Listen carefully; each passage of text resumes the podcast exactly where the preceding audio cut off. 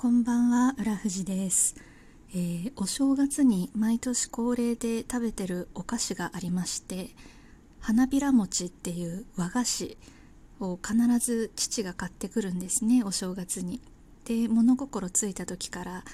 それをあのー、元旦にお正月におばあちゃんの家で食べるっていうのが恒例になってたんですけどあの大人になってから知ったんですが花びら餅って結構ポピュラーなお菓子でいろんなメーカーから出てるんですね。知らなくて私あの父が買ってくるお店のなんかオリジナルなお菓子だと思ってたんですけど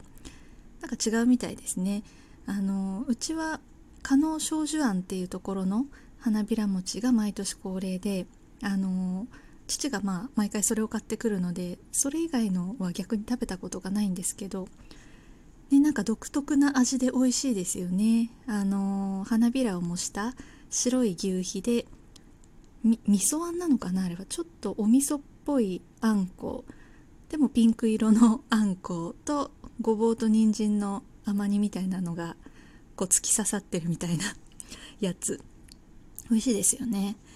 あれを食べるとああお正月だっていう感じが物心ついた時からの恒例だったのでするんですけど。で1個あの余ったやつをもらってきててあの今日お家で1人で食べたんですけどあの緑茶がなかったんですよね家に。なのであの思いつきで紅茶を入れて あの濃いめのストレートの紅茶であの花びら餅いただいたんですけど意外と合います。あの和菓子と紅茶。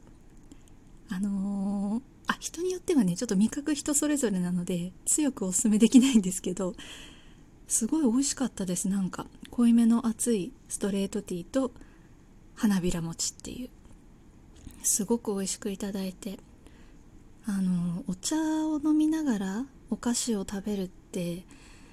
なんかすごい平和な感じがしてそれだけでなんかあ幸せだなみたいな。平和ってこういうことだよなっていう気持ちになるっていうか。なんかすごい贅沢な気持ちになりますよね。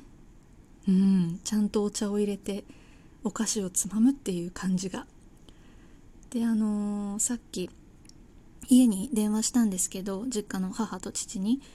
そしたらあのー、浦富士からもらったクッキーを食べながらお茶飲んでるよみたいな。のんきに2人でやってるよみたいなことを言ってて。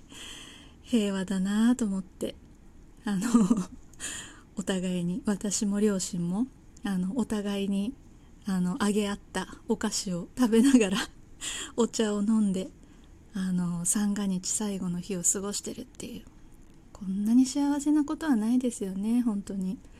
はい。あのほっこりした気持ちでお菓子とお茶をいただきました。では明日から、えー、会社という方も多いのではないでしょうか。私も例に漏れず出勤でございます。あの出勤だと思うとねちょっと気が重くなりますので、